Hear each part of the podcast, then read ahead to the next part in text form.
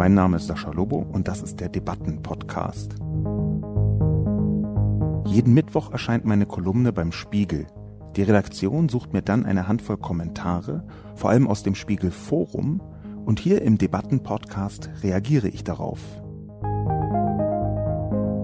Warum müssen die Spiegelkolumnisten ständig das Verhalten von Mitbürgern pathologisieren? Krise als Dauerzustand ist das Ziel der Krisensüchtigen. Ich mache dieses Theater nicht mehr mit. Solange mir keiner die Gefährlichkeit der Lage erklären kann, werde ich mich nicht mehr darum kümmern. Wie wär's mit einem Klima-Lockdown als nächstes? Die heutige Folge wird von Vodafone präsentiert. Dein Leben spielt sich gerade fast ausschließlich zu Hause ab. Daher war es nie wichtiger, schnelles Internet zu haben, ob für ruckelfreies Streamen von Filmen und Serien oder für die stabile Verbindung mehrerer Geräte gleichzeitig. Im Kabel-Glasfasernetz von Vodafone surfst du bis zu viermal schneller als mit DSL und das schon ab 19,90 Euro im Monat. Mit dem Vodafone Wechselservice bist du dabei keinen Tag ohne Internet und das ohne doppelte Kosten.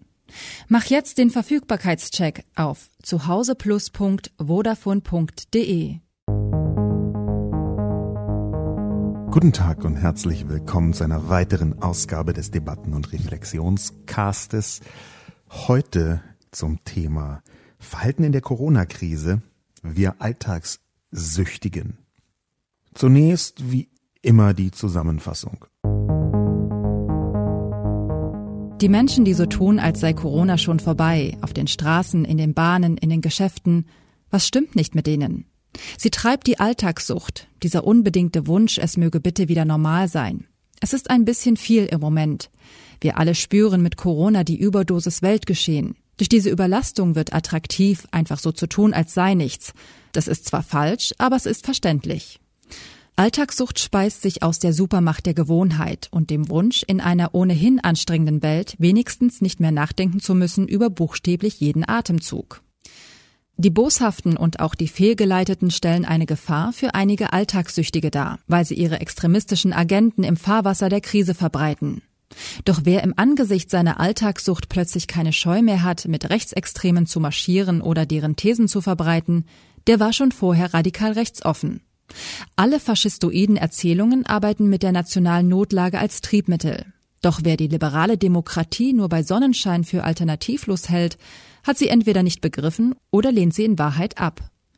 Außerhalb der Nazinähe hat sich eine Gruppe Alltagssüchtiger gebildet, die rechtsextremen Erzählungen nicht folgen würde, die sich aber an jeden Strohhalm klammern möchte, der ihnen als Ausweg in den Alltag erscheint. Leider gehören neben Bedenkenlosigkeit manchmal auch frei erfundene Nachrichten und Verschwörungstheorien dazu. Ein leiser Zweifel kann ausreichen, um wissenschaftliche und politische Gewissheiten zu unterminieren und das Weltbild in Nuancen dem eigenen Wunschbild anzupassen. Gezielt verbreitete Falschnachrichten und Verschwörungstheorien sind bei den Alltagssüchtigen so erfolgreich, weil sie als erlösendes Angebot daherkommen. Es ist strukturell egal, ob Corona völlig harmlos, ausgedacht oder die tödlichste Verschwörung des Universums ist. In allen Fällen gibt es naheliegende Erklärungen für aktives Nichtstun. Einmal ist die Gefahr so klein, dass keine Reaktion erforderlich ist, und einmal ist die Gefahr so groß, dass keine Reaktion irgendetwas verändern würde. Auch wer den Kampf auf ein völlig anderes Schlachtfeld schieben möchte, etwa dass Corona durch Strahlung ausgelöst werde, betreibt Verantwortungsabwehr mit dem gleichen Ziel. Ich muss mein Verhalten nicht verändern. Ich darf weiter meinen Alltag praktizieren. Die mit Abstand größte Gruppe der Alltagssüchtigen aber findet sich zwischen diesen extremen Polen. Unter denen, die ihre Müdigkeit mit dem Ausnahmezustand kaum mehr verbergen können und wollen, hegt man eine Art diffuse Hoffnung. Es wird schon so schlimm nicht sein. Wenn man dem alten neuen Phänomenen der Alltagssucht auf den Grund geht, entblättert sich etwas durchaus Wunderbares. Alltagssucht ist ein anderes Wort für den Wunsch nach Frieden. Ich halte es nicht für übertrieben zu sagen, dass nach dem Zweiten Weltkrieg Generationen hart dafür gearbeitet haben, dass heute Alltagssucht in Europa überhaupt möglich ist. Dass sich also der Tagestrott so bewahrenswert anfühlt, weil er es ist. Ich habe den Ausruf einer empörten Person beobachtet. Ihr tut so belastet nach ein paar Wochen? Ihr wisst ja gar nicht, was echte Not ist. Doch in Wahrheit ist diese Verweichlichung ein echter Segen. Denn die Härte ist toxisch, in Deutschland doppelt. Gepriesen sei eine Gesellschaft, die Klopapierknappheit für ein Worst-Case-Szenario hält. Jetzt in die Kommentare hineingesprungen. Es gab zwar auf dem Spiegel Forum einigermaßen viele Kommentare, interessanterweise in den sozialen Medien aber umso weniger.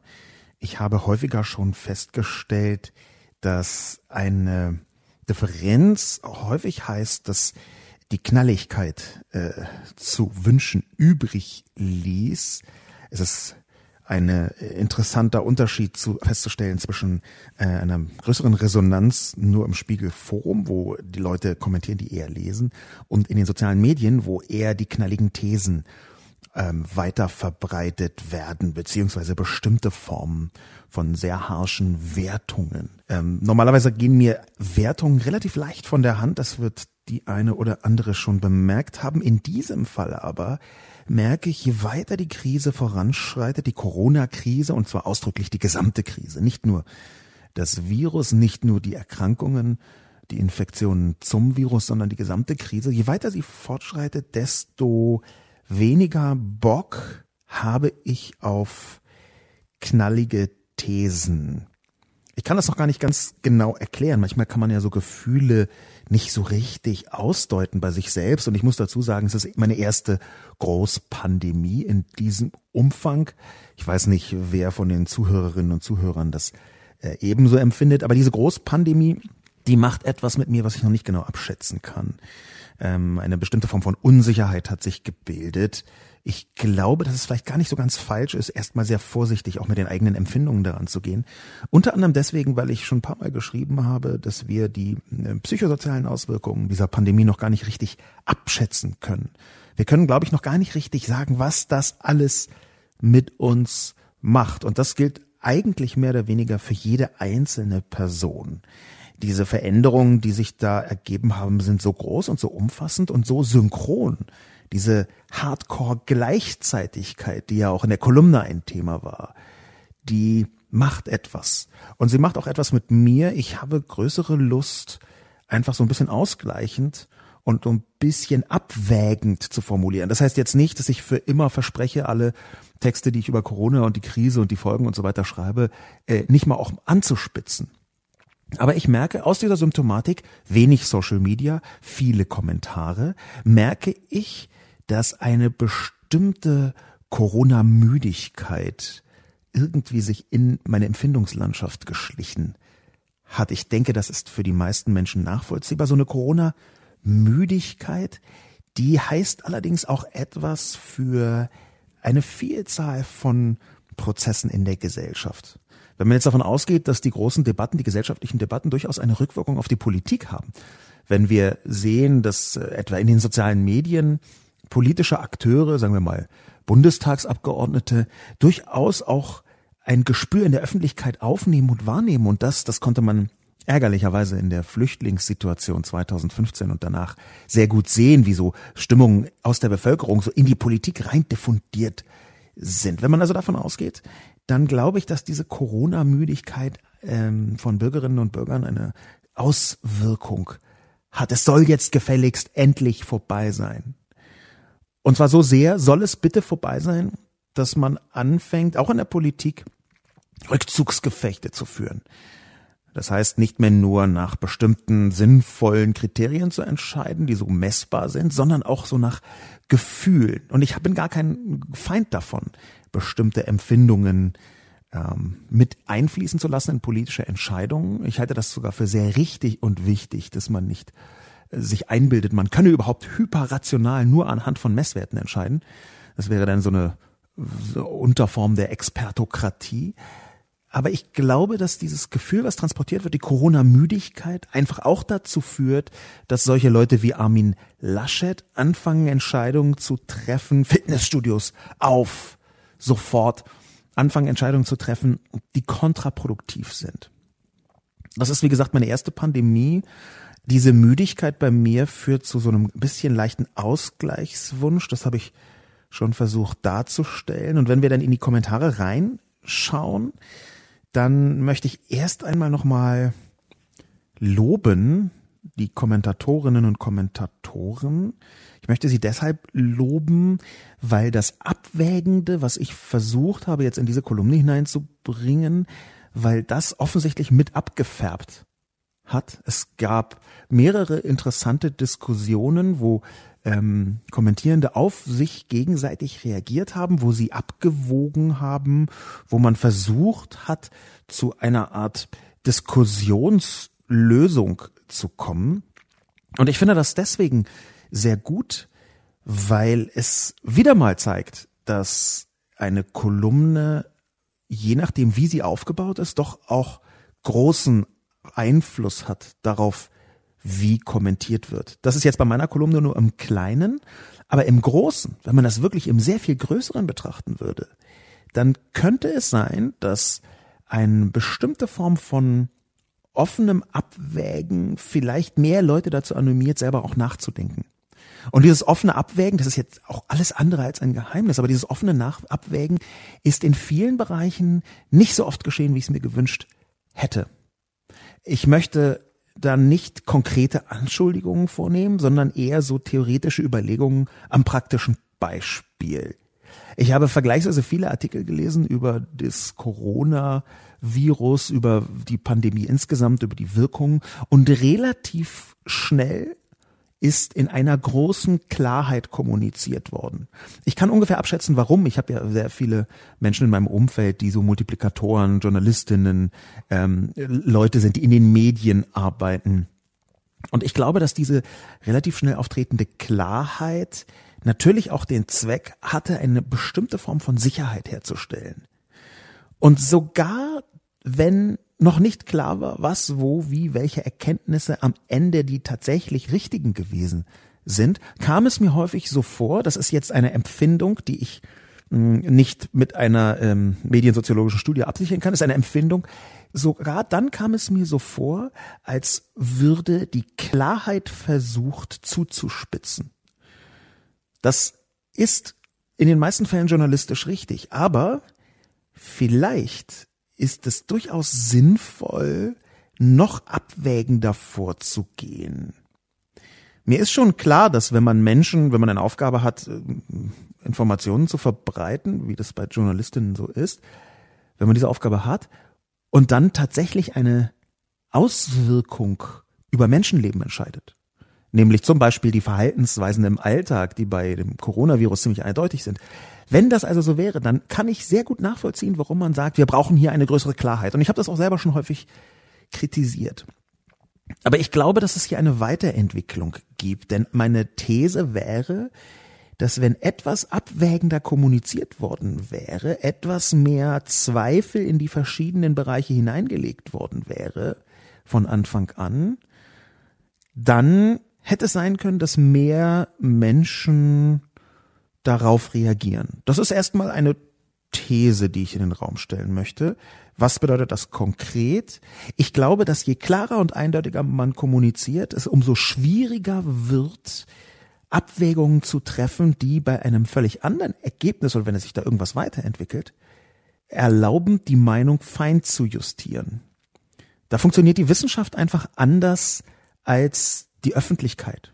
Was wir hier sehen, ist auch ein bisschen ein Konflikt aus Wissenschaftskommunikation und Öffentlichkeit selbst. Ich habe im Bereich Wissenschaftskommunikation schon häufiger professionell arbeiten dürfen, zum Beispiel für die Fraunhofer Gesellschaft, für die ich ein äh, größeres Blog aufgesetzt habe vor ungefähr zehn Jahren, wo es ganz eindeutig und ausschließlich um Wissenschaftskommunikation ging. Wenn man Wissenschaftskommunikation nimmt, dann steht die vor der Herausforderung, dass Wissen in der Wissenschaft anders funktioniert als in der Öffentlichkeit. In der Wissenschaft gibt es Theorien, die werden falsifiziert und dann kann man eine neue Erkenntnis darauf aufbauen, zum Beispiel auf der Falsifikation von bisherigen Theorien. Sie werden weiterentwickelt. Manchmal werden auch ganz neue Theorien aufgestellt, die etwas erklären, was vorher gar nicht erklärbar war. Aber die Wissenschaft insgesamt ist als sehr vernunftbasiertes, so klassisch rational vernunftbasiertes Prinzip der Wissens Vermehrung ist sehr schnell bereit, Gegenbeweise zu akzeptieren. Das ist eins der zentralen, ähm, einer der zentralen Mechanismen der Wissenschaft, dass wenn jemand etwas beweist, dass es nicht stimmt, was eine bisherige Annahme war, dass man denn relativ schnell bereit ist, seine Meinung, seine Haltung zu diesem Thema, seine Interpretation zu ändern. Hier ist Meinung von mir jetzt auch nicht ganz sauber äh, verwendet worden als Begriff. Was, worauf ich hinaus möchte, ist, dass es in der Wissenschaft eine Art eingebaute Fehlerkultur gibt. Diese eingebaute Fehlerkultur gibt es nicht in der Öffentlichkeit. Das hängt auch damit zusammen, dass die Öffentlichkeit immer eine, eine Form von Bühne ist, wo das Eingeständnis von Fehlern schwieriger ist als woanders. Wenn ich einen Fehler eingestehe vor mir selbst, schon das fällt vielen Leuten schwer, dann habe ich einfach nur eine Person, der ich das sagen muss. Wenn ich das irgendwie zu zweit oder zu dritt mache in einer kleinen Gruppe, dann wird es noch schwieriger, einen Fehler einzugestehen. In der Öffentlichkeit einen Fehler einzugestehen. Das gehört mit zu den unangenehmsten Dingen, die man tun kann. Auch weil die Öffentlichkeit selbst dann reagiert mit, hä? Nee. In der Wissenschaft ist die Falsifikation, ist die Aufbohrung, die Umstellung von Theorien, die Weiterentwicklung der Erkenntnislandschaft etwas, was sehr viel leichter ist als in der Öffentlichkeit, sogar vor Publikum. Wenn man bisher von X ausgeht und dann demnächst von Y ausgeht und das alles sachlich richtig begründen kann, wenn es dafür deutliche Anhaltspunkte gibt, dann fällt es leichter, seine eigenen Wissensstand und die darauf aufbauenden Haltungen zu korrigieren, sollte es zumindest. In der Öffentlichkeit dagegen versucht man stets gesichtswahrend zu kommunizieren. Das ist auch eine Scham, die dahinter steht, wenn man einen Fehler zugibt. Das heißt, man versucht zwar eine eigene Haltung vielleicht weiterzuentwickeln, weil man merkt, die alte ist nicht mehr so richtig haltbar, aber man baut sich selbst eine Brücke, eine Krücke und versucht die alte Haltung nicht als kompletten Unfug, sondern vielleicht nur als Sonderfall der eigenen neuen Meinung, der neuen Haltung herzustellen und zu bezeichnen.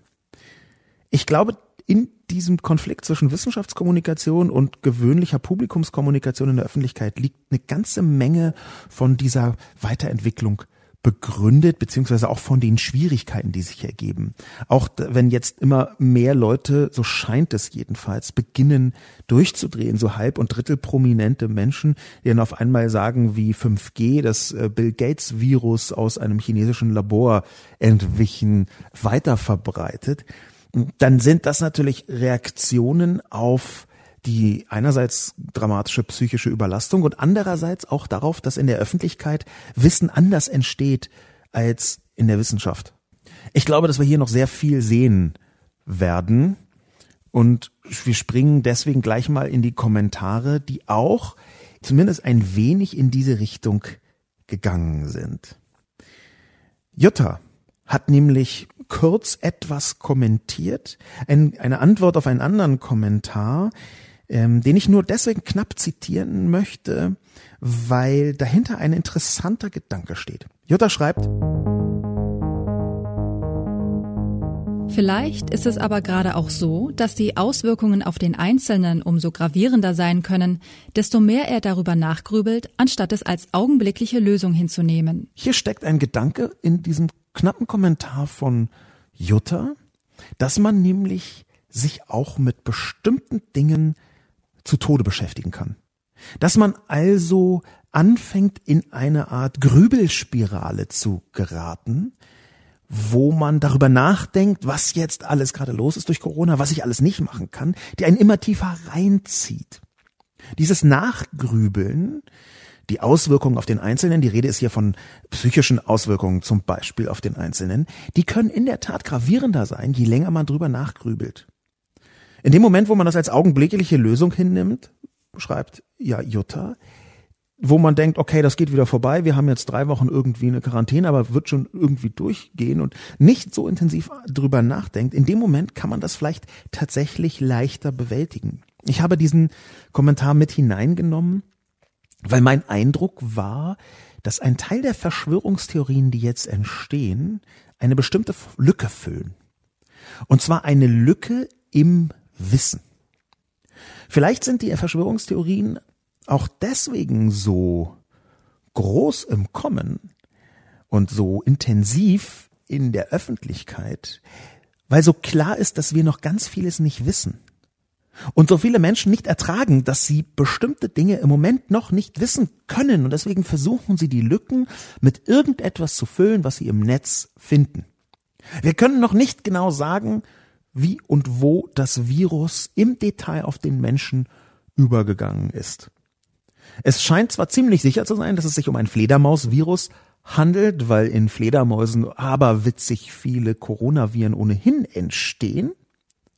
Aber ob es von der Fledermaus direkt oder indirekt über ein anderes Tier auf den Menschen übergesprungen ist, das zum Beispiel ist, Stand meines Wissens Mitte Mai 2020 noch nicht geklärt. Also gibt es da eine Lücke im Wissensgebäude der Wissenschaft und die soll irgendwie gefüllt werden. Und während die Wissenschaft, wie ich am Anfang schon versucht habe, so ein bisschen zu erklären, während die Wissenschaft Methoden hat, um Nichtwissen auszuhalten, ist es in der Öffentlichkeit ganz oft so, dass eine Wissenslücke, die so dramatisch und groß klafft, dass die den Wunsch erzeugt, ich möchte jetzt gefüllt werden mit irgendwas, mit irgendeinem Bauschaum meinetwegen. Und ich glaube, das ist eine der Grundlagen für die Verschwörungstheorien, die gerade so herumgehen. Die andere Grundlage dafür ist, dass natürlich, das habe ich jetzt in der Kolumne auch geschrieben, dass natürlich der Wunsch, endlich wieder den Alltag zu spüren, einer ist, der immer größer und größer wird, unabhängig davon übrigens glaube ich, ob der Alltag einer Person besonders großartig oder nicht so großartig ist, eine Sehnsucht nach dem Gewohnten, die alten Probleme von früher wiederbekommen und nicht diese neuen schwierigen Probleme, die man vielleicht erst lösen müsste mm, und die noch anstrengender sind. Diese Sehnsucht nach der Normalität, die sucht sich ihre eigenen Begründungen. Man sehnt sich nach der Normalität und dann sucht man sich eine Begründung, warum es eigentlich das Beste wäre, jetzt sofort wieder zurück zur Normalität zu gehen. Äh, diesbezüglich kann ich vielleicht nochmal direkt antworten auf Juttas Einwurf. Ich glaube, es ist tatsächlich so, dass wenn man anfängt, immer tiefer nachzugrübeln, immer weiter reinzubohren, wenn man dann auf Wissenslücken steht, dass dann mehr Menschen dazu neigen, das mit irgendwelchem Unfug, mit Verschwörungstheorien zum Beispiel anzufüllen. Der nächste Kommentar stammt von Daniel. Er bezieht sich auf das Verhalten der Menschen. In welchem Land lebt der Autor? Die Menschen verhalten sich vernünftig. Die Infektionszahlen sind niedrig. Das Robert Koch Institut und die Politik loben die Bürger. Wer draußen ohne Maske unterwegs ist, kann sich laut Professor Drosten kaum infizieren. Es gilt die Regel, nicht in geschlossenen Räumen eng beieinander zu stehen oder zu reden. Es ist das absolut sinnvolle Verhalten, um ein halbwegs funktionierendes Gesellschaftsleben aufrechtzuerhalten. Warum müssen die Spiegelkolumnisten ständig das Verhalten von Mitbürgern pathologisieren? Ich fange mal mit der letzten Frage an von Daniel, die ja so eine um, halb rhetorische, halb platonische Frage zu sein scheint. Ich weiß gar nicht, warum andere Spiegelkolumnisten ähm, ständig das Verhalten von Mitbürgern pathologisieren. Von mir selber kann ich sagen, dass ich gerade versuche, nicht zu pathologisieren, also nicht so zu tun, als würden da irgendwie so äh, Krankheiten äh, hinter dem Verhalten stehen. Ich würde aber auch sagen, dass der Wunsch nach Normalität etwas ist, nach Alltag, was ich in meiner Kolumne so gerade eben nicht pathologisiere, sondern genau das Gegenteil. Eigentlich habe ich eine Art Entlastungskolumne für, über genau die Leute geschrieben, die eben sich zumindest auf den ersten Blick nicht unbedingt zu kümmern scheinen um Corona. Nach meiner Empfindung war das eher so, dass ich gesagt habe, okay, die Alltagssucht ist einfach eine Art von verkapptem Wunsch nach einem Frieden, nach einem Nicht-Notfall, nach einer Nicht-Ausnahmezustand, den ich sehr gut nachvollziehen kann. Ich habe ja sogar geschrieben, im Grunde meines Herzens bin ich auch eine solche Person. Ich müsste das also ein bisschen zurückweisen. Ich glaube nicht, dass ich das Verhalten pathologisiere und das hängt nicht damit zusammen, dass ich das nicht auch tun würde in bestimmten Bereichen. Ich habe das ja äh, das Verhalten von, von Dritten, nicht von allen Mitbürgern, aber in gewisser Weise auch versucht, was die Verschwörungstheorien anging, zum Beispiel letzte und vorletzte Woche, in gewisser Weise versucht, äh, eine Verbindung zu einem sogenannten Meltdown herzustellen. Für solche Meltdowns, also Nervenzusammenbrüche, gibt es tatsächlich auch äh, ICD-Nummern beziehungsweise also Zahlen, die darauf schließen lassen, dass es sich um Störungen oder Krankheiten handeln kann. Das, was übrig bleibt von dem Kommentar von Daniel, hm, das ist aber eine nähere Betrachtung wert. Denn natürlich habe ich in der Kolumne beschrieben etwas, was man als anekdotische Evidenz bezeichnen muss. Die Menschen dort draußen, die so tun, als sei Corona schon vorbei, was stimmt nicht mit denen?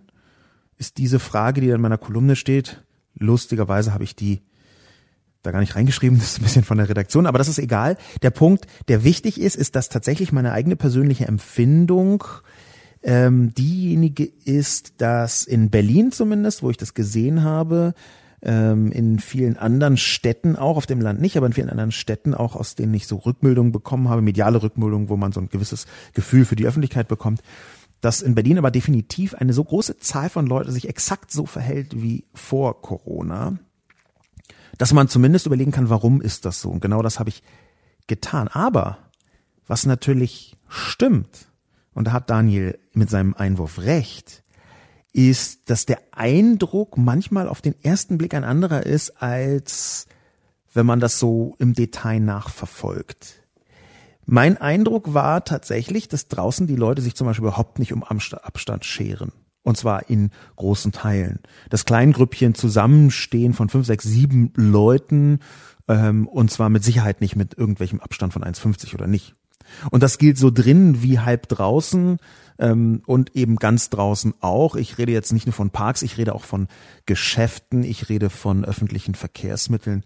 Ähm, da war der Eindruck so stark, dass die überwiegende Zahl der Menschen sich nur nicht so richtig drum kümmern, dass ich diesen Eindruck in meine Kolumne gebracht habe. Aber Daniel hat natürlich insofern recht, als dass es manchmal schwierig ist zu sehen, ob hier sich Menschen tatsächlich vernünftig verhalten, in der Regel, und eher bestimmte Ausnahmen zu sehen sind, oder umgekehrt.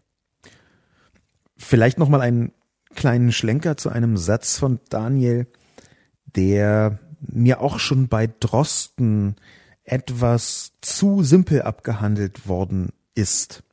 Und zwar der Satz, wer draußen ohne Maske unterwegs ist, kann sich laut Professor Drosten kaum infizieren. Technisch stimmt das natürlich. Wer bin ich denn, um Herrn Drosten hier irgendwas zu sagen? Allerdings ist ja mein, sagen wir mal, Spezialgebiet sind so die Verhaltensweisen von Menschen. Wie verhalten sich Menschen eigentlich? Wie funktioniert eine Verhaltensänderung auch über Kommunikation? Und da wäre aus meiner Sicht mindestens anzumerken, dass zum einen diese Maske auch immer ein Symbol darstellt das heißt, wenn ich draußen unterwegs bin und alle haben eine Maske an, dann entsteht automatisch ein sozialer Druck, die Maske auch aufzuziehen. Wir können das auch aus anderen Ländern, sagen wir mal etwa Hongkong zum Beispiel, relativ genau sagen, dass die schiere Zahl der Masken einen eigenen sozialen Druck verursacht. Einerseits. Und andererseits kommt hinzu, dass der ständige Wechsel, Maske an, Maske aus, innen und außen, ebenfalls eine gewisse Schwierigkeit darstellt. Jetzt nicht nur äh, aus äh, der Sicht, dass eine Maske äh, so selten wie möglich angefasst werden sollte. Das ist nicht mm, das Gebiet, über das ich sprechen möchte, sondern über die Verhaltensweisen der Menschen. Nämlich, irgendwann fangen sie an, nachlässig zu werden. Der Mensch ist einfach nachlässig eingerichtet. Ab Werk. Was auch völlig in Ordnung ist, denn eine bestimmte Form der Nachlässigkeit ist höchst ökonomisch, energiesparend. Und der Mensch als lebendes Wesen versucht, so viel Energie zu sparen, wie es geht, beziehungsweise präziser, die Energie dort zu investieren, wo er glaubt, dass oder wo er spürt, dass sie sich rentiert.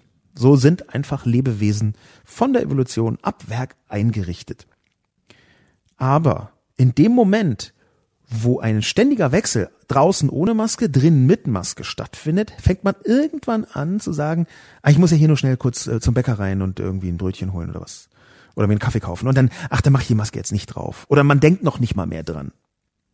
Deswegen ist diese Frage, ist draußen ohne Maske sinnvoll oder nicht, die ist viel größer und viel umfassender als nur die reine Ansteckungsdynamik ich glaube, dass gerade die Verhaltensweisen von Menschen im Alltag etwas ist, was so aus ganz allein virologischer Sicht nur schwierig betrachtet werden kann, sondern da muss eigentlich noch ein bisschen eine Perspektive der Gesellschaft und der gesellschaftlichen Verhaltensweisen mit dazukommen.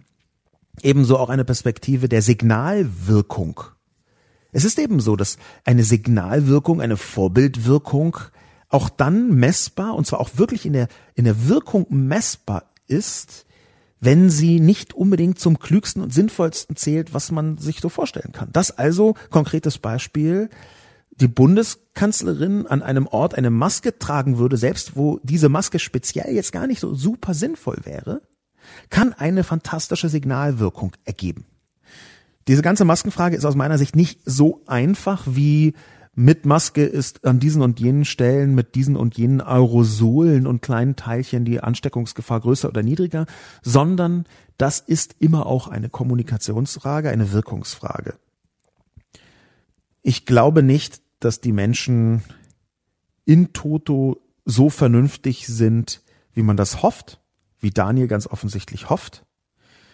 Ich glaube, dass das, was wir so Vernunft werden, nennen, in vielen Fällen sich auch abnutzt. Ich glaube, es gibt eine erhebliche Abnutzungserscheinung. Man lässt sich halt über ein paar Wochen schon sagen, pff, ja, okay, jetzt mache ich mal das oder das oder mache das mir nicht. Aber das Virus geht davon ja nicht weg. Es wird bloß wahrscheinlicher, dass es eingegrenzt werden kann, dass weniger Leute sich anstecken. Das heißt, diese Veränderung des Verhaltens ist etwas, was wir über die nächsten Monate immer wieder diskutieren werden müssen und was eben nicht nur und alleine virologisch zu erklären ist, das ist nur die Motivation dahinter und die ausschlaggebenden Fakten, was wo wie da passiert, sondern ich glaube, es wird noch viel, viel mehr zu hören und zu spüren sein, wenn die App kommt, diese Erlösungs-App, wo alle denken, hey, mit App kann ich mich endlich wieder normal verhalten, aber das ist nicht so. Ich glaube, das wird eine der Sollbruchstellen, die mit darüber entscheidet, zum Beispiel, ob es einen zweiten Lockdown gibt, zum Beispiel, wie viele Menschen ganz konkret sterben werden, nämlich genau das Verhalten der Menschen. Der nächste Kommentar kommt von Björn. Und Björn stellt meinen Alltagssüchtigen eine andere Gruppe gegenüber. Ich finde ja die Krisensüchtigen interessanter. Obwohl sich die Lage ändert und verbessert, wollen sie ihr Verhalten und Einschränkungen unbedingt beibehalten. Möglicherweise bringt die Corona-Ausnahmesituation Abwechslung für manche, deren Leben sonst noch langweiliger wäre. Endlich passiert was.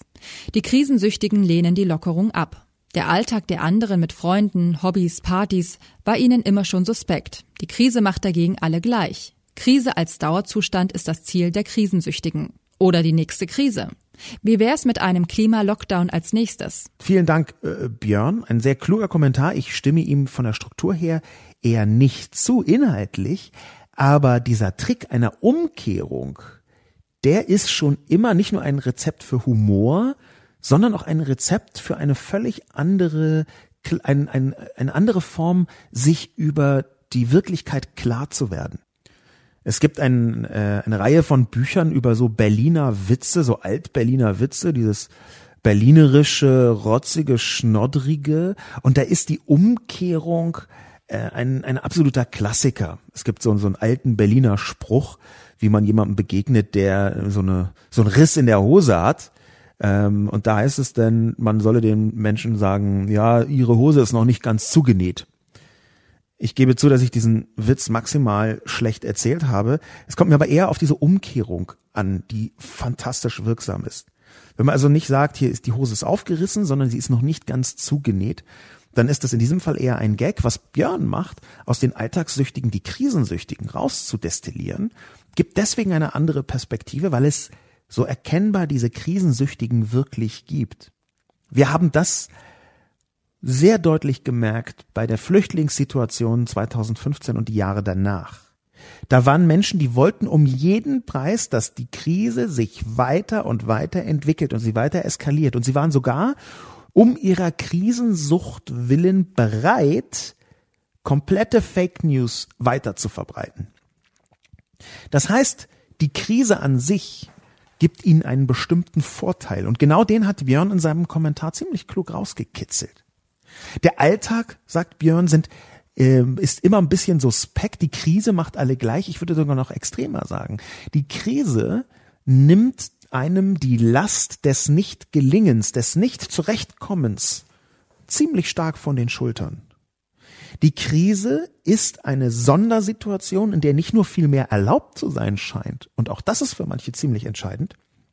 Die Krise ist in ganz vielen Bereichen, jetzt erstmal nicht die spezielle Corona-Krise, aber die eben auch, die Krise ist erstmal eine Möglichkeit, Tabula rasa zu machen, alles wegzuschieben, den ganzen Tisch zu säubern, reinzumachen und dann komplett neu aufzubauen. Stunde Null so ungefähr gefühlt jedenfalls, auch wenn diese Begrifflichkeit Stunde Null manchmal etwas problematisch erscheint. Diese Krise als Dauerzustand ist das Ziel der Krisensüchtigen. Da würde ich dann zwei Krisensüchtige unterscheiden. Dieser Satz von Björn, den, der stimmt zwar, aber es gibt Krisensüchtige, die wollen einfach einen Neuanfang. Die sehnen die Krise in einem gigantischen Umfang herbei, dass es irgendwas neu anfängt. Und es gibt Leute, die wollen Krise für immer. Die beschreibt hier Björn. Ich glaube allerdings, dass Björn etwas übers Ziel hinaus schießt, wenn er jetzt sagt, wie wär's mit einem Klimalockdown als nächstes, weil da so ein bisschen so eine Geschmacksrichtung des Krisenignorierens mit dabei sein. Ich glaube gar nicht, dass ein Klimalockdown ähm, völlig ausgeschlossen wäre. Ich selbst wäre da kein Fan von, aus dem Grund, den ich gleich erklären kann.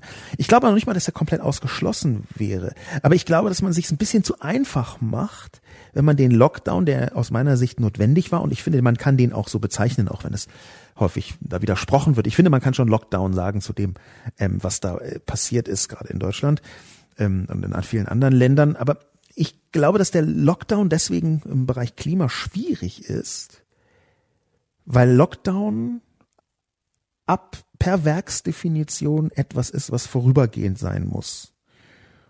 Und ich glaube, dass man sowas wie die Klimakrise halt nur lösen kann mit dauerhaften Veränderungen.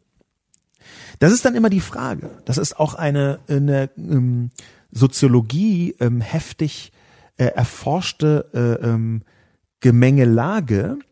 Wie ist denn eine Extremsituation geeignet, um gesellschaftliche Veränderungen voranzutreiben? Es gibt da relativ viele verschiedene äh, Perspektiven darauf. Das eine wäre, dass so eine gesellschaftliche Extremsituation, wie zum Beispiel ein Lockdown oder eine Krise, ähm, die Leute dazu verleitet, zu glauben, wenn das vorbei ist, ist alles wieder normal. Und gleichzeitig ist so eine Krise auch immer die Möglichkeit, ganz grundsätzlich Dinge zu verändern. Was der Corona-Lockdown jetzt mit uns macht, wie heftig oder weniger heftig hier dauerhafte Veränderungen im Gang sind, ich glaube, das ist bis jetzt vergleichsweise schwierig abzuschätzen. Ich würde aber eher sagen, dass die Veränderungen, die sich aus Corona ergeben, insgesamt viel größer sein werden, als wir das im Moment so abschätzen. Ich habe mit vielen Leuten gesprochen, die in den letzten Wochen und Monaten gemerkt haben, dass Homeoffice ihnen gut tut, dass Homeoffice ihnen Möglichkeiten eröffnet. Die verschiedenen Firmen, die damit experimentiert haben, haben dann zum Teil gemerkt, huch, es geht ja doch.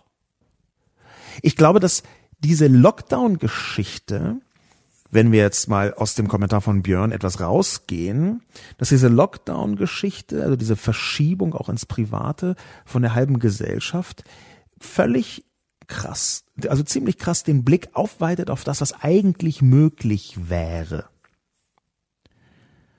Björns Einwurf ist ähm, mir auch deswegen sehr lieb, weil er ohne bösartig zu sein trotzdem einen bestimmten Typus Mensch zeichnet.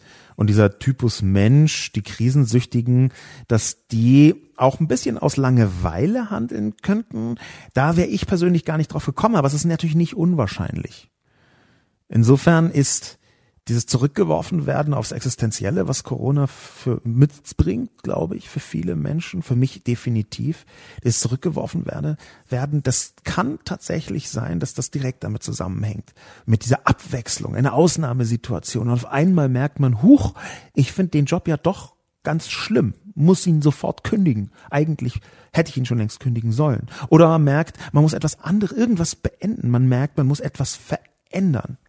Und ich glaube, dass diese Veränderungen bis jetzt schwierig abzusehen sein werden, was da alles passiert. Ich kann mir zum Beispiel vorstellen, dass die gesunkene Nachfrage nach Automobilen auch ziemlich stark nach Aufhebung der Lockdowns bestehen bleibt, weil so viele Menschen gemerkt haben, dass eine bestimmte Form von Verkehrswende viel leichter machbar wäre, als man das so denkt.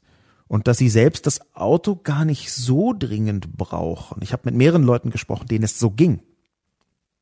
Den nächsten Kommentar möchte ich von ähm, Olaf mit hineinnehmen. Sorry, dem kann ich nur sehr bedingt zustimmen. Was hier als verweichlicht und zivilisatorisch letztlich sogar begrüßenswert bezeichnet wird, ist entweder Rücksichtslosigkeit bzw. Egoismus oder Gedankenlosigkeit bzw. Gleichgültigkeit. Andere Länder haben deutlich härtere und längere Maßnahmen mitmachen müssen, und da soll ein bisschen Abstand halten und Maske tragen zu viel verlangt sein?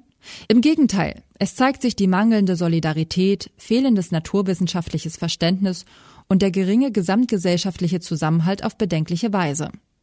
Es geht wieder ein Riss durch die Gesellschaft, fast stärker als zur Flüchtlingskrise. Da gibt es nicht zu beschönigen und es ist kein positives Zeichen, vor allem, wenn wir alle dies Verhalten ausbaden sollten. Hier passiert mit dem Kommentar von Olaf etwas Interessantes. Ich habe ja versucht, einfach in dieser Alltagssucht zwar durchaus etwas Schwieriges, Stichwort Rücksichtslosigkeit, Gedankenlosigkeit reinzubringen, aber eben auch einen positiven Punkt darin zu sehen. Und Olaf macht nun genau das Gegenteil. Ähm, ich glaube, dass das zwar legitim ist, dass man also sagt, nein, wir müssen doch jetzt mal hier so ein bisschen Härte walten lassen, dass das zwar legitim ist, aber dass dann gleich gesprochen wird von mangelnder Solidarität, fehlendes naturwissenschaftliches Verständnis, geringer gesamtgesellschaftlicher Zusammenhalt, dass man also versucht, sofort das Negative da drin zu sehen. Das ist mir etwas zu einfach. Ich glaube nämlich, dass das, was hier passiert, auch in den Köpfen der Leute, viel komplexer ist, als man auf den ersten Blick glaubt. Nicht nur die Belastungen sind größer, sondern auch die Gedanken, die sich die Menschen machen, sind intensiver. Manche machen sich auch gar keine Gedanken. Vollkommen klar. Ich glaube, eine Gesellschaft hält eine bestimmte Zahl von Menschen aus, die einfach prinzipiell gedankenlos daherkommen. Und ich glaube, dass eine Gesellschaft sich auch selbst so einrichtet, dass sie eine bestimmte Zahl von gedankenlosen Menschen aus hält, beziehungsweise mit denen einigermaßen umgehen kann, auch Gleichgültigkeit zum Beispiel. Und ich glaube, dass das auch gut ist. Ich glaube, dass es deswegen gut ist, weil es Phasen im Leben von fast jedem Menschen gibt, wo er oder sie gedankenlos ist und gleichgültig. Ich hatte eine solche Phase. Vor einigen Tagen ist hm, mein Vater gestorben. Das war nach einer kurzen, sehr schweren Krankheit innerhalb weniger Monate war plötzlich klar, er würde sterben und dann ist er einfach gestorben. Und im Umfeld dieses Todes, der mich sehr mitgenommen hat, ich habe meinen Vater sehr geliebt, gab es Phasen und Phasen und Phasen, wo mir eigentlich relativ viel völlig egal war, wo ich von außen betrachtet komplett gedankenlos war. Es ist zugegebenermaßen ein extremes Beispiel, aber ich glaube trotzdem, dass es etwas sagt, nämlich wir sind einfach in manchen Lebensphasen empfindlicher und empfänglicher für bestimmte, sagen wir mal, solidarische Verhaltensweisen oder für bestimmte naturwissenschaftliche Einsichten oder den gesamtgesellschaftlichen Zusammenhalt, um das mal direkt auf Olaf zu antworten, aber eben nicht immer. Und ich glaube, dass das Leben in Phasen verläuft. Das ist eine Erkenntnis, die ganz viel von dem erklärt, was man ansonsten schwieriger erklären könnte. Wie konnten sie nur X, wie konnten sie nur Y? Ja, weil da hatte ich gerade so eine Phase, wo es ein bisschen schwieriger war, für mich auf den ersten Blick zu erkennen, was richtig oder falsch ist. Und das ist nicht eine Ausrede, sondern das ist erstmal das Eingeständnis, dass es Momente im Leben gibt, dass es Zeiträume im Leben gibt, wo nicht alles so selbstverständlich ist. Ich glaube, dass man hier sehr viel offener sein sollte als es in dem Kommentar von Olaf deutlich wird. Ich glaube, dass es eben nicht nur immer Egoismus und Gedankenlosigkeit und Rücksichtslosigkeit ist, sondern dass es auch Dinge sind, die mit Grauwerten bezeichnet werden müssen. Dass es auch Situationen gibt, in denen man eben nicht anders kann, wo es einfach nicht anders geht, als sich so zu verhalten, dass andere Leute denken würden, was ist denn das für ein unsolidarischer Sack? Und in Wahrheit es ist einfach so, dass man ein paar Minuten, ein paar Stunden, meinetwegen auch ein paar Tage oder Wochen hat, in dem man es nicht schafft, sich so zu verhalten, wie es eigentlich sinnvoll wäre. Das hat selbstredend Grenzen und die Grenzen traditionell in einer Gesellschaft sind da die wichtigsten, wo andere Menschen zu Schaden kommen. Aber schon bei dieser Formulierung, wo andere Menschen zu Schaden kommen, die jetzt auch ähm, bei Olaf mitschwingt, Ja, kein positives Zeichen, wenn wir alle das Verhalten ausbaden müssen. Schon da ist es gar nicht mehr so leicht. Was denn, was heißt zu Schaden kommen jetzt in diesem konkreten Fall? Eine Möglichkeit, eine Wahrscheinlichkeit X, dass andere zu Schaden kommen durch genau dieses Verhalten. Und mit Wahrscheinlichkeiten ist es sowieso gar nicht mehr so leicht zu rechnen. Wenn ich jetzt also in diesem einen Moment nicht eine Maske aufhabe, weil ich einfach denke, ich kann einfach gerade so eine Scheißmaske nicht auf, und jemand anders denkt, was sind Sie für ein rücksichtsloser Sack, dann geht es ja nicht darum, dass man durch dieses eine Mal keine Maske konkret jemanden getötet hat, sondern dass es eine 0,00001 Prozent Chance gibt, dass genau diese Verhaltensweise in diesem Moment dazu führt, dass jemand irgendwo irgendwie sterben könnte. Und natürlich summieren sich solche Wahrscheinlichkeiten auf. Deswegen ist ja überhaupt gerade eine Pandemie. Und trotzdem ist es immer eine Abwägungssache, doch auch eine Abwägungssache. Und diese Abwägungssache hängt genau damit zusammen, dass, glaube ich, eine Gesellschaft dann am besten aufgebaut ist, wenn nicht immer alle, alle an alles denken müssen, sondern manchmal es auch nicht so entscheidend ist. Ich glaube, dass dieser Kommentar von Olaf, so nachvollziehbar er ist, nicht davon ausgeht, dass manche Menschen manchmal einfach nicht können oder mit Fug und Recht nicht wollen. Und ich finde das in Ordnung, bis zu einem bestimmten Punkt wohlgemerkt. Man kann, also natürlich gibt es so eine Grenze, wo man sagen kann, ja, nee, da wollte ich mal kurz mich nicht äh, an das Verbot von Tötungen halten. Das war dann so, das waren ja nur zwei Minuten, dann habe ich ihm einfach die Kehle durchgeschnitten. Mein Gott, das kann doch mal passieren. An den meisten anderen Tagen habe ich niemandem die Kehle durchgeschnitten. Das meine ich ausdrücklich nicht. Was ich meine, sind so Alltagsverhaltensweisen, die jetzt durch Corona hm, aufgeladen werden mit radikalem Fehlverhalten, dass man äh, zum Beispiel jetzt mal ausnahmsweise nicht in die Kniekehle hustet, wie es eigentlich vorgeschrieben ist, sondern mal so in die Hand oder vielleicht sogar beim Niesen nichts irgendwo vorhält. Was schwierig und was gefährlich ist, das sehe ich auch genau, aber es ist halt ein bisschen was anderes, als jemandem aus Versehen die Kehle durchzuschneiden, um das so auszudrücken. Ich muss feststellen, dass meine Metaphernwelt heute etwas verkantet daherkommt. Hm, damit müssen wir jetzt wohl alle leben. Dieter übrigens ist komplett am anderen Ende des Spektrums, als Olaf sich befindet. Dieter nämlich schreibt, Ich mache dieses Theater nicht mehr mit. Solange mir keiner die Gefährlichkeit der Lage erklären kann, werde ich mich nicht mehr darum kümmern. Dieter hat ganz offensichtlich, so kommt es mir jedenfalls vor, bisher einigermaßen versucht, sich an die Regeln zu halten. Jetzt aber nicht mehr. Ich mache dieses Theater nicht mehr mit. Nehmen wir ihm ruhig beim Wort und glauben, dass er ein paar Wochen lang mürrisch, aber doch das getan hat, was so gesellschaftlich von ihm verlangt worden ist, was die Politik, was die Virologen, die Epidemiologinnen, was die so von sich gegeben haben und was dann über die Medien transportiert worden ist und das Umfeld häufig auch. Es mangelte ja zwischenzeitlich nicht an sozialem Druck, sich so zu verhalten, dass man möglichst wenig Leute ansteckt Unabhängig übrigens interessanterweise von den konkreten wissenschaftlichen Erkenntnissen.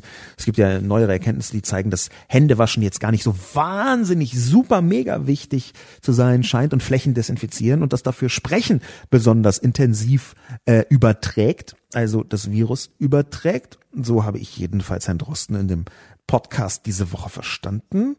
Alles unter Vorbehalt. Aber nehmen wir einfach mal an, Dieter hat sich eine ganze Zeit lang daran gehalten. Und jetzt möchte das Theater nicht mehr mitmachen weil ihm keiner die Gefährlichkeit der Lage erklären kann. Was ist schwierig an Dieters Kommentar und was ist nicht schwierig an Dieters Kommentar, beziehungsweise nachvollziehbar oder sogar auf eine Weise interessant, der man etwas abgewinnen kann? Das Schwierige an Dieters Kommentar ist, dass ganz offensichtlich ihm bisher niemand die Gefährlichkeit der Lage erklären konnte, obwohl es eigentlich medial gesehen rund um die Uhr ungefähr alle getan haben. Das heißt, entweder hat Dieter am Anfang geglaubt, aha, ja, da kommt etwas auf uns zu, hat sogar vielleicht sich Sorgen gemacht und deswegen das Theater mitgemacht und dann hat er irgendwann angefangen zu sagen, Moment, aber vielleicht ist es ja gar nicht so schlimm. Offenbar hat am Anfang Dieter geglaubt, die Lage ist tatsächlich gefährlich. Vielleicht hat Dieter da ähm, Bilder aus Italien gesehen mit ähm, Massen von Leichen, die durch die Straßen transportiert werden, mit Menschen, die in den Krankenhausbetten sterben, weil sie keine Beatmungsmaschinen mehr bekommen haben. Hat also angefangen, das Theater mitzumachen, um Dieter zu zitieren. Und dann gerade als er dachte, es wird super gefährlich, ist er hier vielleicht rumgelaufen, vermuten wir das ruhig mal, und hat gemerkt, huch, in Deutschland geht's ja eigentlich noch. Die Krankenhäuser sind nicht überfüllt. Die Gefährlichkeit der Lage hat sich nicht übersetzt. Das, was er in den Medien gesehen hat bei Dieter, und das ist jetzt eine Vermutung, aber ich glaube eine qualifizierte Vermutung, es hat sich nicht in sein eigenes Erleben übersetzt. Am Anfang macht er das Theater noch mit, jetzt macht er es nicht mehr mit. Wir haben bei Dieter hier einen ganz klassischen Fall von dem sogenannten Präventionsparadox. Das wäre meine Einschätzung. Das Präventionsparadox, Paradoxon, ist eine sehr interessante, aber gar nicht so leicht emotional zu verstehende Mechanik in der Gesellschaft. Sie bedeutet nämlich, dass wenn man alles richtig macht und richtig gut Prävention betreibt, sodass ganz wenig Leute krank werden, dann braucht man dafür ein Horrorszenario, das man an die Wand zeichnet. Gleichzeitig ist es aber so, dass dieses Horrorszenario gar nicht in Erfüllung geht, wenn man richtig Prävention betreibt. Deswegen glauben danach, und das ist das Paradox, glauben danach die Leute, das sei ja gar nicht nötig gewesen. Das Präventionsparadox besagt, dass wenn man richtig Prävention betreibt, die Lage, vor der man vorher gewarnt hat, nicht eintritt und dass das deswegen Leute glauben, die Prävention sei sinnlos gewesen. Das Präventionsparadoxon ist deswegen eine ziemlich gefährliche Angelegenheit weil sie, wenn man beim nächsten Mal anfängt, wieder vorzubereiten, hervorbringen kann, dieses Gefühl kann hervorgebracht werden, äh, beim letzten Mal war es doch auch nicht so schlimm. Ja, es war nicht so schlimm, weil wir Prävention betrieben haben. Das heißt aber nicht, dass wir es beim nächsten Mal nicht wieder tun müssen. Ich glaube, dass der menschliche Geist gar nicht so gut daran ist, dieses Präventionsparadoxon richtig zu erspüren. Und das hängt auch damit zusammen, dass das Präventionsparadoxon jetzt nicht im Fall Corona, sondern insgesamt natürlich wahnsinnig manipulationsanfällig wäre. Es gibt irgendwie einen Scherz, der das einigermaßen erklärt. Da, wenn, nehmen wir mal diesen, diesen Scherz äh, etwas äh, auf seine Kerninhaltsstoffe reduziert, der so heißt, ähm, Huch Peter, warum äh, wirfst du denn hier Eier an die Wand? Naja, um die Tiger zu vertreiben. Hä, aber hier gibt's doch gar keine Tiger. Ja, siehst du, es funktioniert. Dieser Scherz zeigt, dass wenn ich Eier an die Wand werfe, keine Tiger erscheinen, beziehungsweise er zeigt noch viel deutlicher, dass ich eine direkte Korrelation, Eier an die Wand werfen und Tiger erscheinen, natürlich jederzeit behaupten kann, wenn es darum geht, dass etwas nicht geschieht.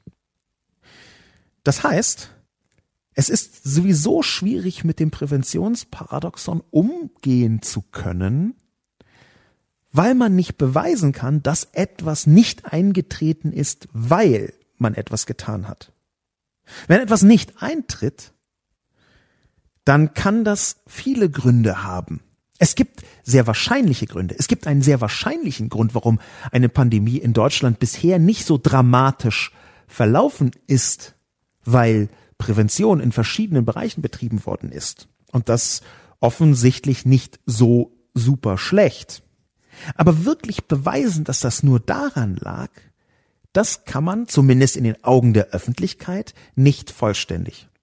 Man kann selten beweisen, so ist die Welt eingerichtet, warum genau etwas nicht geschehen ist. Es ist viel leichter zu beweisen, warum etwas geschehen ist.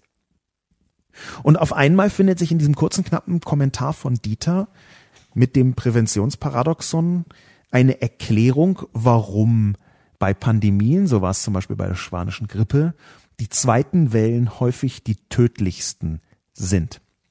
Weil man bei der ersten Welle noch denkt, huch, hier kommt was Schlimmes und man lässt sich vielleicht auch so ein bisschen anstecken von der allgemeinen Furcht davor und dann verhält man sich einigermaßen richtig. Und bei der zweiten Welle, da denkt man, ja, beim letzten Mal war es ja auch nicht so schlimm. Ja, aber weil man sich so verhalten hat. In dem Kommentar von Dieter ist drin erklärt, er macht das Theater nicht mehr mit. Warum zum Beispiel bei der spanischen Grippe in den Zehnerjahren des 20. Jahrhunderts so viele Menschen, 50 Millionen fast, insbesondere bei der zweiten Welle gestorben sind. Die erste konnte teilweise abgewendet werden. Die zweite Welle hat die Weltgesellschaften voll erwischt. Und ich glaube, genau dieses Phänomen findet sich auch in dem Kommentar von Dieter wieder. Dieter, wenn Sie das hier hören, versuchen Sie doch nachzuvollziehen, warum und wie in Ihnen vorgegangen ist, warum Sie am Anfang das Theater mitmachen wollten und dann irgendwann nicht mehr. Versuchen Sie doch für sich selbst zu erklären, warum die Gefährlichkeit der Lage, Ihre Empfindung dafür am Anfang vorhanden war und dann nicht mehr. Lag es vielleicht daran, dass sie das, was sie in den Medien gelesen und gesehen haben, irgendwann nicht im eigenen Umfeld wahrnehmen konnten? Und wenn das so ist, könnte es nicht sein, dass genau wegen des Theaters, das sie mitgemacht haben, die Gefährlichkeit der Lage nicht bis zu ihnen vorgedrungen ist?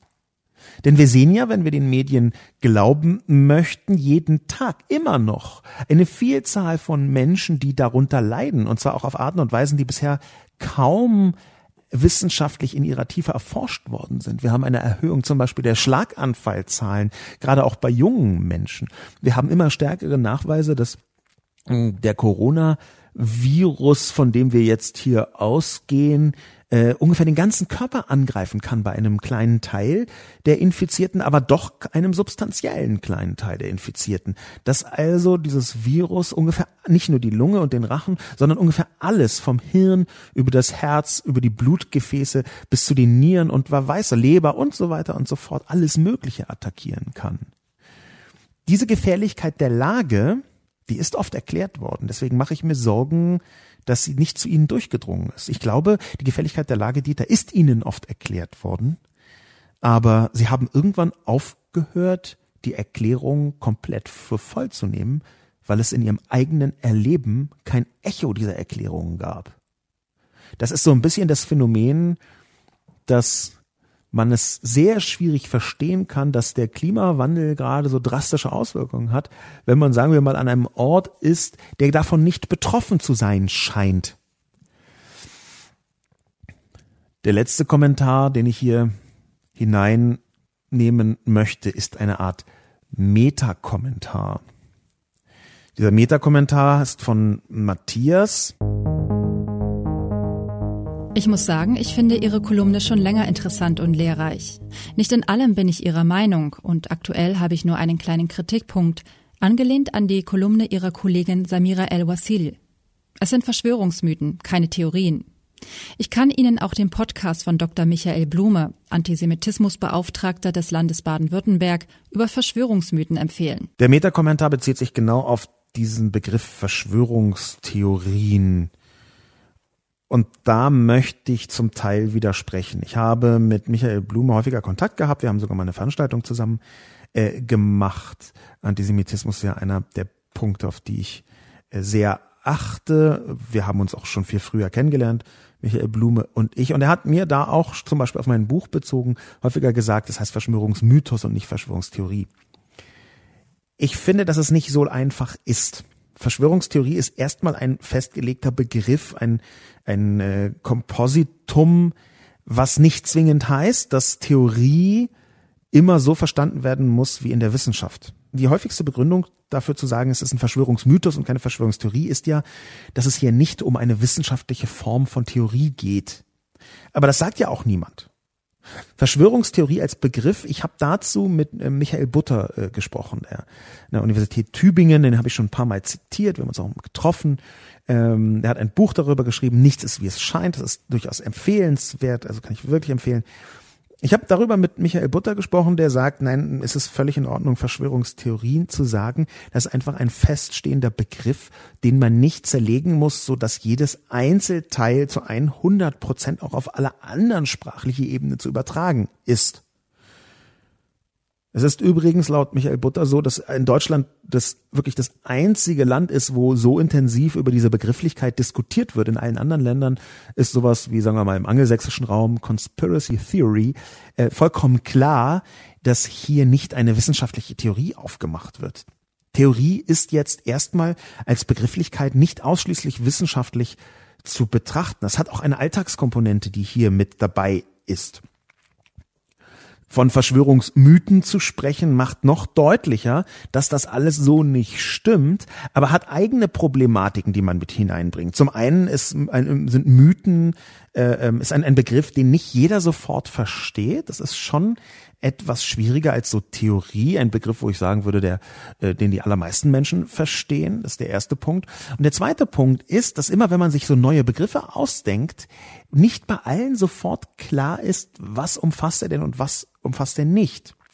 Es gibt einen Aspekt, der zwischen beidem für mich aber entscheidend ist bei der Auswahl. Und das ist auch der Grund, warum ich weiter Verschwörungstheorien als Begriff benutze. Manchmal benutze ich auch Verschwörungsmythen. Das hängt ein bisschen von der ähm, inhaltlichen Ebene ab. Und genau da ist dieser Unterschied auch zu suchen. Eine Verschwörungstheorie sagt erstmal gar nichts darüber, ob da nicht ein Teil Wahrheit dabei sein kann oder nicht. Auch wenn das viele Leute anders sehen mögen. Ein Verschwörungsmythos sagt ab Werk, dass das nicht stimmen kann. Ein Mythos ist einfach ausgedacht. Ein Mythos ist einfach nicht wahr. Das steckt da drin. Es gibt einfach keine wahren Mythen. Es gibt aber zumindest theoretisch, haha, wahre Theorien, auch Verschwörungstheorien. Es gibt Verschwörungstheorien, die sich irgendwann als wahr herausgestellt haben. Und ich finde, dass man das, und ich bin erbitterter Gegner von solchen Verschwörungstheorien, insgesamt von diesem ganzen Prinzip Verschwörungstheorien, aber ich finde, dass, dass man das zumindest wahrnehmen muss. Ja, es gab Verschwörungstheorien, die sich irgendwann als tatsächliche Realität herausgestellt haben. Ja, es gab zum Beispiel Leute, die haben schon relativ früh gesagt, dass was Edward Snowden uns dann in seinen Papieren als tatsächlich existierend gezeigt hat mit seinen Enthüllungen, die Snowden-Enthüllungen. Es gab vorher Leute, die hatten Verschwörungstheorien, dass das genau so sei. Ich finde, man macht es sich zu leicht, wenn man Verschwörungsmythen als Begriff benutzt und nicht als Verschwörungstheorien. Und zwar aus dem ganz simplen Grund, dass ich häufig erlebt habe, dass ein wichtiger Baustein in der Argumentation, warum Menschen an Verschwörungstheorien glauben, der Satz ist, ja, aber manche sind ja wahr. Und dann sagen sie die drei Verschwörungstheorien aus den letzten 30 Jahren, die sich dann irgendwann doch als wahr herausgestellt haben. Ich glaube, darauf kann man und muss man auch reagieren. Und das sage ich nicht, um Verschwörungstheorien den Weg zu ebnen, sondern eigentlich genau aus dem Gegenteil heraus. Es gibt keine wahren Verschwörungsmythen es gibt aber durchaus Verschwörungstheorien, und ich rede jetzt nicht von den großen gängigen, sondern von diesen vielen kleinen Verschwörungstheorien, die so mit dabei sind, die dann irgendwann doch einen Teil Wahrheit enthalten. Es mögen 0,00x Prozent sein und schon gar nicht diese knalldackelhaften Verschwörungstheorien, die jetzt irgendwie so drin sind mit 5G und äh, Coronavirus und Bill Gates und diesem ganzen unfassbaren Geblubber. Aber es gibt sie und ich glaube, man tut sich keinen Gefallen, wenn man das generalisiert. Mein Name ist Sascha Lobo. Mit diesem kurzen Kommentar zur Metaebene und dem Begriff Verschwörungstheorie selbst bedanke ich mich fürs Zuhören. Bis zum nächsten Mal.